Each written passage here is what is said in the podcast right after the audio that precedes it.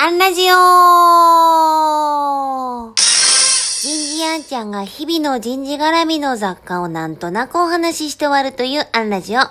日は ATD アイス2021は今週末からこんなテーマでお話ししてみようと思います。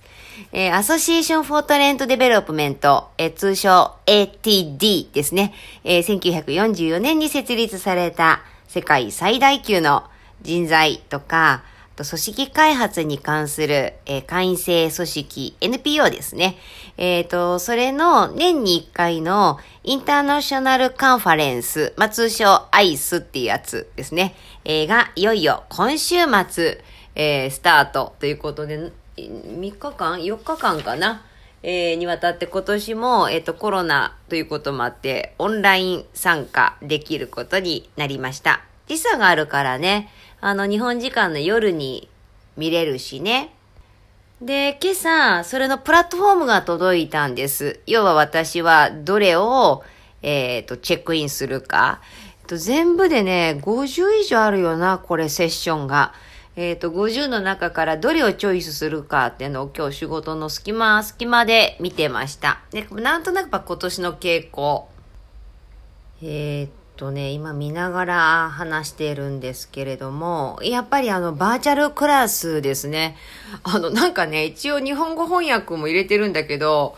あの、パッと見て、太陽って、太陽って何？と思ったら、あの、 Sunday ね、 Sunday じゃなくて Sun って書いてあるから、変換太陽になってるとか、もうそんなレベルのまだ翻訳なので、えー、っと、日本語翻訳するともうやたらと仮想っていう、あの、日本語乱立するっていう、あの、バーチャルね。えっと、バーチャルクラスのデリバリーとか、えー、あとはまあ、 learning science、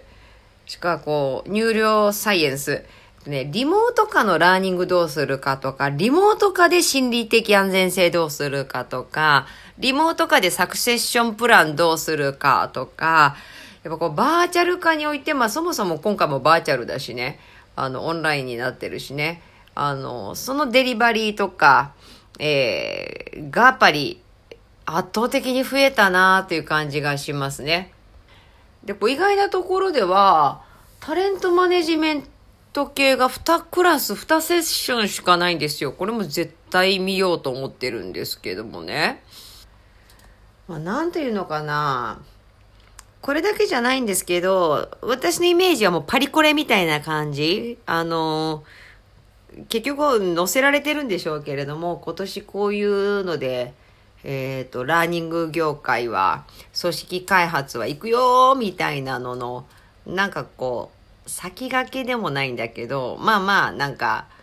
あの、空気をつかむみたいな時間になりそうです。あ、そうそう、昨日と基調講演の話もしてないよねって言ってるうちに3分過ぎちゃったので、まあ、連日は無理でしょうけれども、8月29スタートだから日本時間にすると、実質は30日からになるのかな。えー、なんか速報的にこちらでも配信しようと思います。えー、今日はちょっと前振りみたいな話になりました。次回もお楽しみに